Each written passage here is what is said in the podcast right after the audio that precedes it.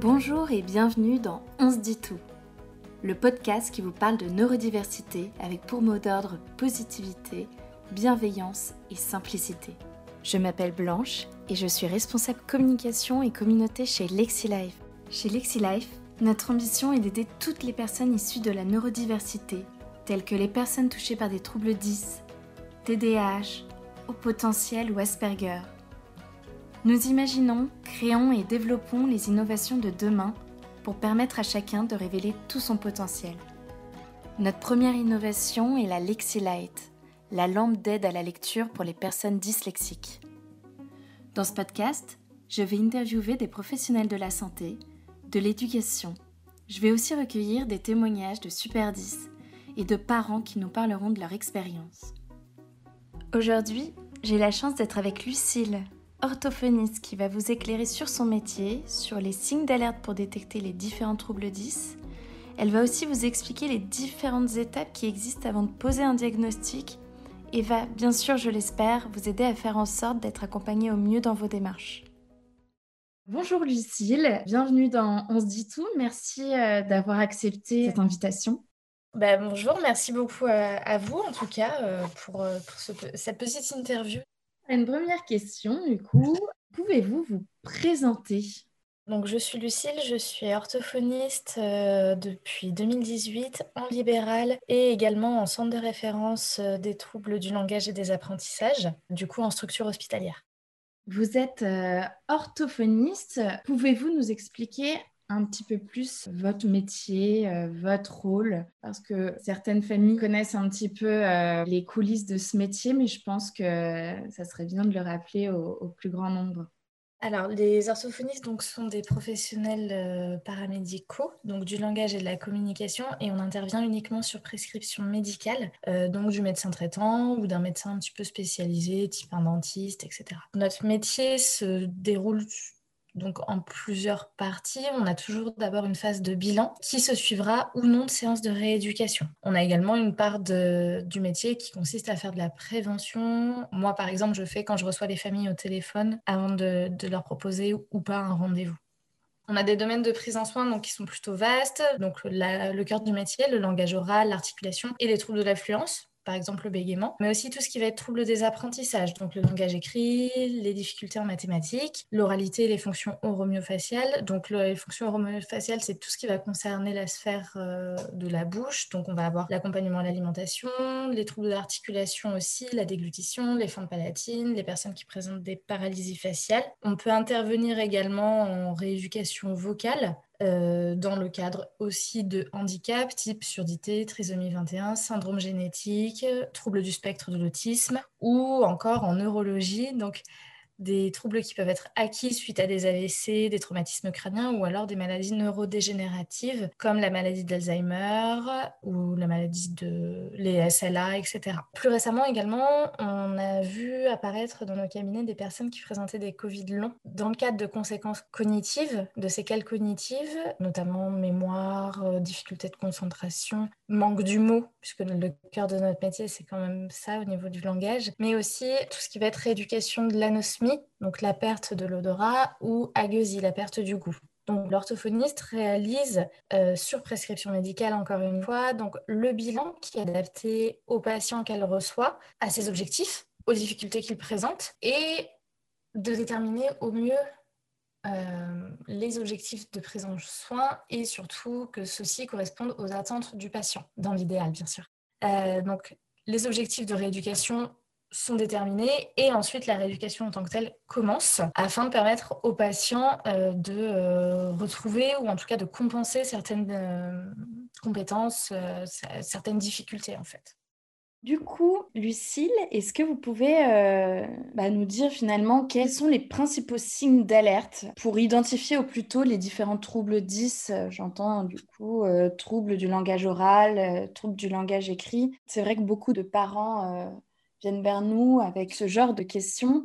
Et c'est vrai qu'on peut trouver aussi un peu de tout sur Internet, mais est-ce que déjà on peut donner quelques signes euh, qui pourraient éclairer un petit peu ces, parents, ces familles en, recherche de, en questionnement et en recherche de réponses Oui, forcément, sur Internet, il y a beaucoup de choses qui ne sont pas toujours bonnes à prendre, mais on a quand même euh, un certain consensus par rapport aux acquis euh, au niveau du langage. On attend généralement, par exemple, que les premiers mots apparaissent entre 12 18 mois. Puis une explosion du langage, c'est-à-dire un développement significatif et vraiment très important du vocabulaire de l'enfant entre 18 mois et 2 ans, et des premières associations de mots, donc le début des phrases aux alentours de 2 ans on attend aussi qu'il soit euh, compris par tous lorsqu'il rentre en maternelle. Euh, concernant le langage écrit, du coup, donc, on peut avoir des premières difficultés qui vont être constatées également dès la maternelle, notamment en grande section, lorsque l'enfant apprend la comptine de l'alphabet, puisque celle-ci est un petit peu un précurseur des apprentissages euh, du langage écrit, de la lecture plus tard et de l'écriture. C'est pas une nécessité qu'il la sache, mais un enfant qui la sait aura de, un meilleur pronostic d'apprentissage en fait. On va également euh, en grande section travailler autour de la reconnaissance des lettres, mais aussi de ce qu'on appelle la conscience phonologique, donc l'organisation des sons dans les mots et savoir les identifier par exemple lorsqu'il tape les syllabes, etc. On sait par contre que forcément l'apprentissage de la lecture, de l'écriture, ça mobilise de nombreuses ressources cognitives et en fait chaque enfant va avancer à son rythme. Donc c'est aussi important de l'avoir en tête, c'est que chaque enfant a ses euh, particularités, qui présentent un trouble spécifique ou pas. Mais on a du coup ces petites normes et on attend par exemple qu'en fin de CP, un enfant sache euh, lire des petites phrases. Si je dois donner d'autres exemples, pour les troubles spécifiques des apprentissages mathématiques, on attendra par exemple qu'ils connaissent la chaîne numérique jusqu'à 10, euh, qu'ils sachent dénombrer des petites quantités en grande section. Tous ces repères que je donne, les médecins généralistes sont normalement habilités à les identifier. Vous pouvez regarder dans votre carnet de santé, il y a euh, aux pages euh, de la visite des 1 an, de la visite des 24 mois, toutes ces petites questions. Est-ce qu'il regarde? Est-ce qu'il dit des mots? Est-ce qu'il répond lorsqu'on lui parle? Est-ce qu'il se retourne lorsqu'on l'appelle par son prénom? Tous ces petits signes sont censés également donner euh, l'alerte et orienter en tout cas vers une suspicion de prise en charge. Et cette prise en charge, si elle a lieu le plus tôt possible, c'est tout à fait bénéfique pour l'enfant. Et pour un trouble comme l'autisme, est-ce qu'il y a des signes d'alerte peut-être qui se croisent un petit peu ou il y a des choses bien spécifiques euh? Oui, euh, les enfants qui vont présenter un TSA, donc trouble du spectre de l'autisme, hein, depuis la nouvelle classification euh, du DSM5, on va avoir des petits signes qui peuvent nous mettre un peu la puce à l'oreille. Par exemple, l'absence de regard dès les premiers mois de vie. Ça, c'est vraiment quelque chose. Un enfant est en interaction dès qu'il naît finalement. Hein. Et l'absence d'interaction, l'absence de, regard envers l'adulte, l'absence de réaction lorsqu'on l'appelle par son prénom, tout ça peuvent être des signes un petit peu d'alerte. Au niveau des jeux aussi, des capacités de jeu de l'enfant, on va pouvoir s'inquiéter. Un enfant qui va produire de nombreux alignements, qui va toujours être dans cette recherche d'alignement, qui ne va pas supporter le changement. Tout ça, effectivement, ce sont des signes. Après, ce sont des signes qui peuvent nous orienter ce, ne sont pas des signes qui vont permettre euh, de poser un diagnostic, encore une fois, puisque le diagnostic, pour l'autisme en tout cas, c'est un diagnostic médical qui se fait en concertation avec une équipe euh, plutôt riche. Ce n'est pas un diagnostic que l'on pose à la légère et c'est vraiment des signes d'alerte que l'on va prendre en considération. De même, pour le langage, on va prendre en considération ces signes, mais euh, ce n'est pas parce qu'un enfant aura dit ses premiers mots à deux ans que forcément il présentera un trouble développemental du langage. On reste vigilant dans le sens où l'enfant avance à son rythme, mais effectivement, c'est des signes qui doivent nous alerter et euh, nous amener à consulter le plus tôt possible. C'est super intéressant et c'est hyper important de, sensibiliser effectivement euh, sur tout ça, que signe d'alerte, on parle bien de signe et pas de diagnostic. Et je vais euh, rebondir justement sur, euh, sur ce diagnostic. Est-ce que vous pouvez un petit peu nous préciser quelles sont les, différentes étapes? Parce qu'il y a, a d'autres étapes, il n'y a pas que le diagnostic. Qu'est-ce qui se passe avant un diagnostic? Donc, comme je disais, il y a ces signes d'alerte qui sont euh, repérés plutôt facilement généralement par la famille et qui va être amené, en tout cas j'espère, à consulter son médecin traitant.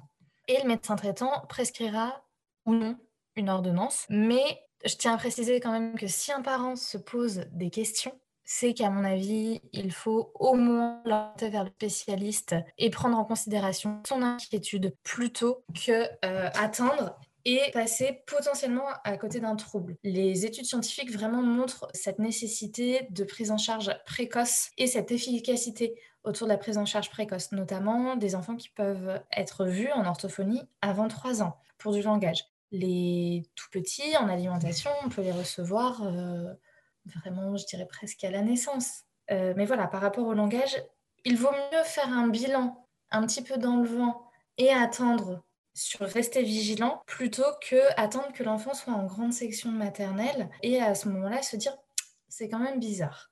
Voilà, on va prendre en considération la plainte des parents et c'est à ce moment-là les parents qui doivent aller voir leur médecin traitant. Est-ce que c'est euh, le médecin qui redirige vers le bon professionnel? Ça dépend.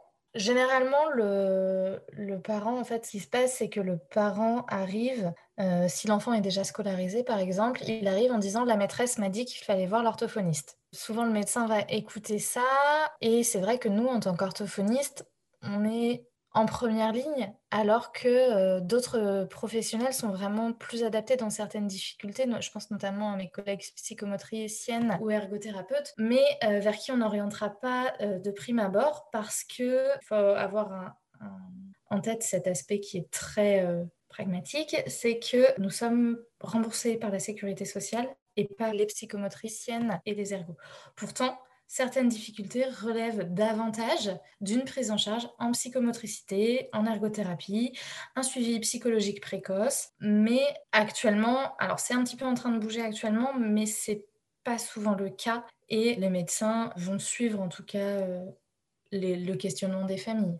Au niveau des étapes diagnostiques, donc une fois que le parent est en possession euh, de cette ordonnance, il doit du coup lui-même prendre rendez-vous avec le professionnel concerné. Dans mon cas, donc on parlera des orthophonistes, mais c'est pas toujours évident. Il faut aussi avoir en tête cette réalité, c'est que nous avons énormément de listes d'attente, justement en raison parfois de cette mauvaise orientation précoce. Puis, une fois donc que le rendez-vous est pris, on va dire que c'est dans un monde idéal et que l'orthophoniste avait une place immédiate, n'avait pas de liste d'attente. L'orthophoniste va réaliser le bilan, euh, qui se compose généralement en trois parties. Donc l'anamnèse, l'entretien avec les parents, essayer de comprendre un petit peu pourquoi ils viennent consulter, comment se sont passés les premiers mois de vie, etc. Ensuite, on aura les épreuves normées ou euh, qualitatives, donc la partie vraiment évaluation en tant que telle, et enfin la restitution du bilan la, prise en, soin ensuite peut être mise en place ou alors le professionnel peut rediriger immédiatement vers d'autres euh, professionnels de santé. Par exemple, en orthophonie, quand on a un enfant qui arrive avec difficulté euh, on réorientera, on demandera toujours, si ça n'a pas été fait, un bilan ORL.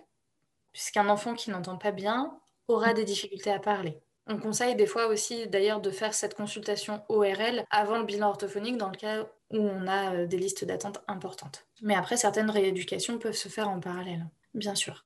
Ensuite, au regard de l'évolution de l'enfant, le professionnel peut poser le diagnostic au terme d'une première série de séances de rééducation lorsqu'il est habilité à le faire. C'est-à-dire qu'un orthophoniste pourra poser un diagnostic de troubles développemental du langage ou dysphasie, de troubles spécifiques du langage écrit, dyslexie, dysorthographie ou euh, troubles des apprentissages mathématiques. Ça, ça fait partie de notre champ de compétences. En revanche, euh, certains diagnostics ne sont pas de notre... Euh, champ de compétences en fait. Ils sont vraiment beaucoup plus complexes. Et c'est à ce moment-là où on va se diriger vers des structures, c'est-à-dire vers des euh, structures de niveau 2. Donc en fait, le, système de santé est un petit peu organisé de cette manière, c'est qu'on va avoir les structures de premier niveau, donc qui vont être tous les professionnels en libéral. Lorsque vous allez consulter votre médecin traitant, que vous faites un bilan orthophonique avec euh, suivi d'une à deux séances de rééducation par semaine, tout ça c'est du premier niveau. Ensuite, on va avoir donc les structures de deuxième niveau.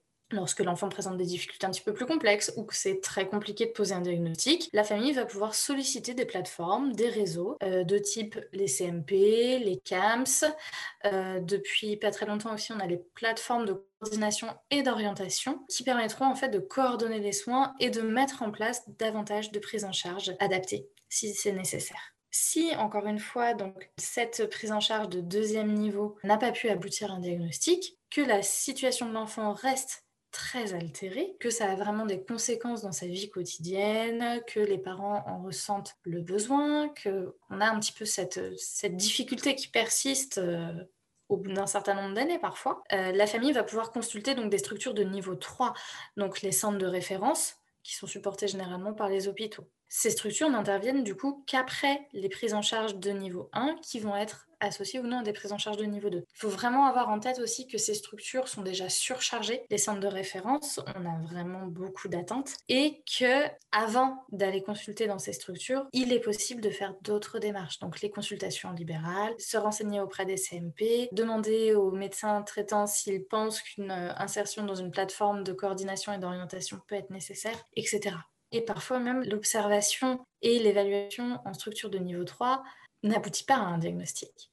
Il faut vraiment avoir conscience de ça aussi. En tout cas, n'aboutit pas immédiatement et parfois on attend, on fait des essais et on voit si euh, il y a une amélioration ou pas qui va nous permettre d'éliminer une hypothèse diagnostique avant de poser un diagnostic de trouble développemental du langage, il va falloir euh, se renseigner quant à la capacité auditive. Est-ce qu'il est correctement stimulé? Est-ce qu'il dispose de compétences cognitives suffisantes? Plein de questions. Et du coup, on pourra aboutir à des diagnostics, mais qui sont parfois des diagnostics par élimination.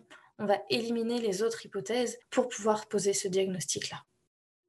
Donc évidemment, effectivement, beaucoup d'attentes de la part des familles, parfois de, la frustration. Ça ne doit pas être euh, forcément euh, évident, mais vaut mieux euh, prendre son temps sur ce genre de choses, car un bon diagnostic permet aussi derrière une bonne prise en charge. C'est ça, parce qu'en fait, lorsque le diagnostic est adapté, lorsqu'il est correctement posé. Ce n'est pas qu'une étiquette. Bien sûr, il y a cette démarche de on va mettre des mots sur euh, les difficultés, mais on va avoir aussi derrière tout un tas de conséquences qui vont être on l'espère, positives pour l'enfant. Euh, c'est-à-dire la demande d'une aide humaine, donc une AESH, ou encore euh, des, demandes de subvention auprès de la MDPH, la Maison départementale des personnes handicapées. C'est elle qui va euh, accorder justement ces aides humaines et matérielles, mais du coup la MDPH va aussi pouvoir financer euh, dans une certaine mesure, des prises en charge en psychomotricité, en ergothérapie.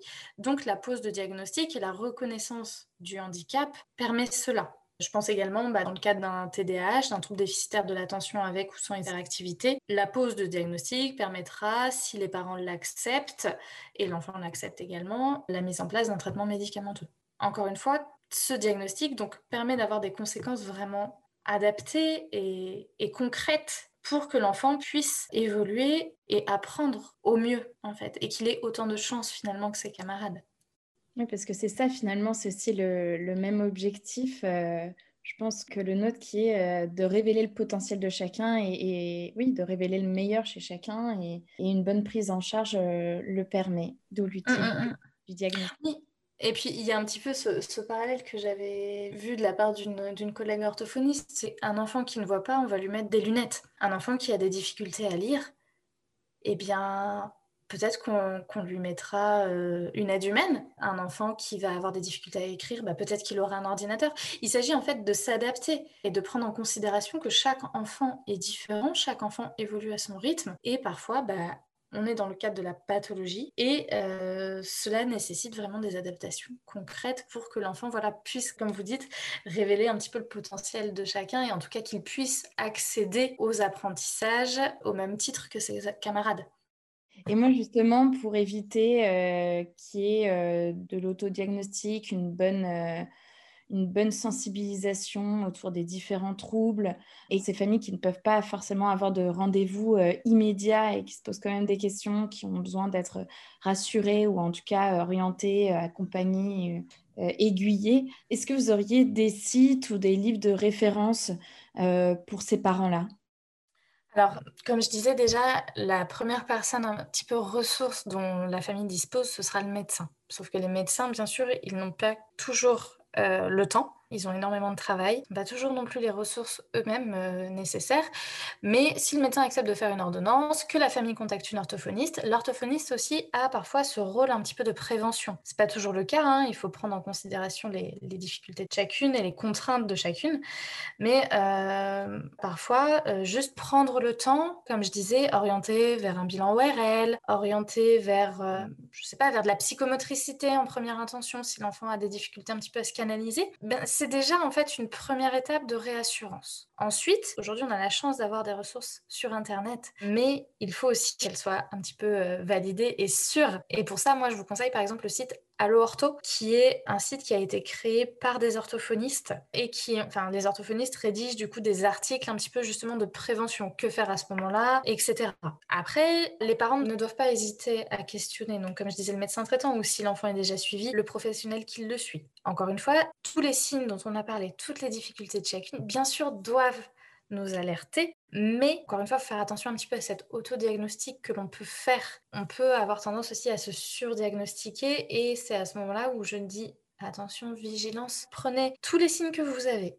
Échangez avec votre entourage. Échangez avec euh, les professionnels de santé. Mais justement, ces professionnels de santé sont là pour vous guider. Et des signes ne sont que des signes. Bien sûr que notre but, c'est d'aider au maximum l'enfant, mais voilà, il faut rester vigilant par rapport à euh, ce surdiagnostic aussi qu'on peut faire en se disant que bah voilà, ça y est, ça explique un petit peu toutes les difficultés. Non.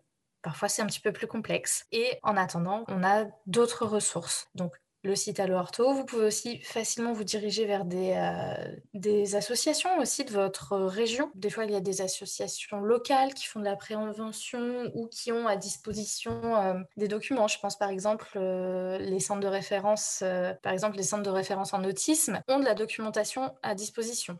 Euh, les associations un petit peu nationales, je pense notamment à l'AAD, donc Association Avenir Dysphasie, qui va avoir également des ressources, qui va être là un petit peu aussi pour guider les familles lorsqu'on a un diagnostic de trouble développemental du langage qui est posé. Si les parents se questionnent et cherchent à savoir comment faire après, on va avoir tout un tas de livres qui vont être proposés et qui sont très riches, mais encore une fois, pas forcément adaptés à leur enfant en particulier, mais ça peut donner des pistes. Donc, par exemple, toute la collection Tom Pouce avec les 100 idées pour.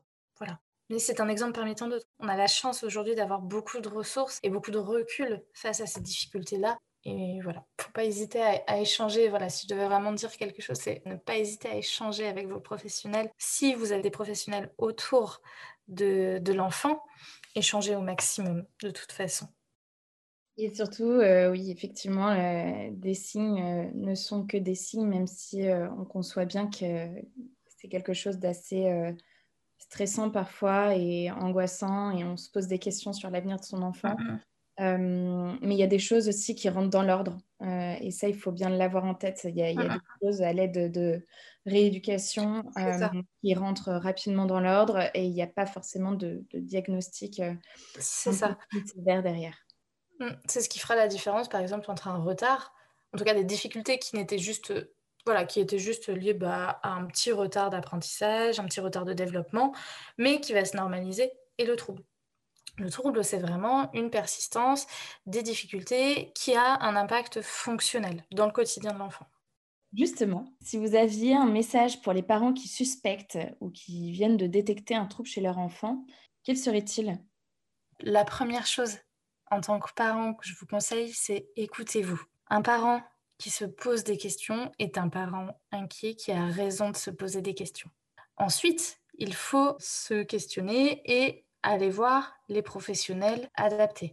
Le premier professionnel à voir, c'est bien sûr le médecin traitant. Ensuite, s'orienter vers d'autres professionnels qui sont là pour répondre à vos interrogations et vous guider. Euh, les orthophonistes, les ergots, les psychomotes, les neuropsychologues, les psychologues. Voilà, c'est tout un tas de réseaux professionnels qui sont là aussi pour vous guider. Enfin, s'il y a un diagnostic de posé, l'idée, c'est, ça va être oui, ok, cette étape d'acceptation de diagnostic est compliquée, mais on va essayer quand même de prendre un petit peu de recul dans le sens où si le diagnostic est posé, ça veut dire que l'enfant est pris en charge, ça veut dire qu'il va pouvoir avoir les adaptations nécessaires Notamment, je pense encore une fois aux aides humaines, aux aides financières, etc. Il ne faut vraiment pas hésiter justement à euh, échanger avec tous ces professionnels, que ce soit les AESH, euh, donc à l'école, les éducateurs, mais aussi les professionnels médicaux, paramédicaux, qui sont là pour vous écouter et qui sont là aussi dans l'intérêt de l'enfant. Je pense que c'est parfois difficile en tant que parent de réaliser tout ça, puisqu'il s'agit d'accepter un diagnostic qui est souvent invisible, qui pourra modifier certainement le parcours de l'enfant, mais cet enfant en fait ne se résume pas à son trouble et à certainement d'autres capacités, d'autres moyens d'appui. En tout cas, l'idée, ce sera vraiment que les, professionnels soient là pour s'appuyer sur, sur leurs points forts et ensuite euh, tout faire, en tout cas, euh, tant que ça reste dans leur champ de compétences, en tout cas faire de leur mieux pour pouvoir aider cet enfant dans son développement. Le développement donc est propre à chacun, mais on va vraiment essayer que cela se passe au mieux avec les particularités de chacun pour qu'ils puissent être du coup des enfants, des, adolescents et enfin des adultes épanouis et des adultes qui peuvent vivre tout à fait avec leurs difficultés. Aujourd'hui, je pense que euh, connaissez pas spécialement d'adulte qui va vous dire bah, moi je suis dysphésique, euh, voilà, moi j'ai un trouble développemental du langage. Non, chacun fera un petit peu selon ses compétences, ses capacités. Et voilà, mais l'idée c'est vraiment que cela se passe au mieux. Donc écoutez-vous et écoutez les professionnels autour de vous qui sont là euh, pour vous guider et vous aider. Et effectivement, quel que soit le trouble, euh, grâce à la rééducation, c'est vraiment quelque chose qui va permettre effectivement de, s'épanouir et euh, de réussir comme n'importe qui dans la vie. Il ne faut pas en douter euh, une, une, seconde. Il y aura des difficultés forcément dans le parcours, mais nous aussi, c'est ce qu'on souhaite partager dans ce podcast. Finalement, c'est aussi des, des, témoignages de réussite et qui est cette réassurance professionnelle. D'ailleurs, merci beaucoup Lucille pour ce témoignage, pour cet échange qui était effectivement euh, très riche, très intéressant. Merci de nous avoir éclairé euh, sur l'orthophonie et ce beau métier euh, d'orthophoniste. bah de rien, écoutez, j'étais ravie d'échanger avec vous. C'est vrai qu'on n'a pas toujours l'occasion, voilà, on entend toujours parler de l'orthophonie, mon enfant va chez l'orthophoniste, oh, moi j'étais dyslexique. Mais c'est un petit peu loin parfois de la réalité du métier. C'est un métier qui est vraiment passionnant, mais parfois difficile aussi, et... mais c'est ce qui fait aussi la richesse de ce métier. J'espère que vous avez apprécié l'échange que j'ai eu avec Lucille, qu'elle a pu répondre à vos différents questionnements et a pu vous rassurer sur le fait qu'il n'y a pas d'accompagnement parfait.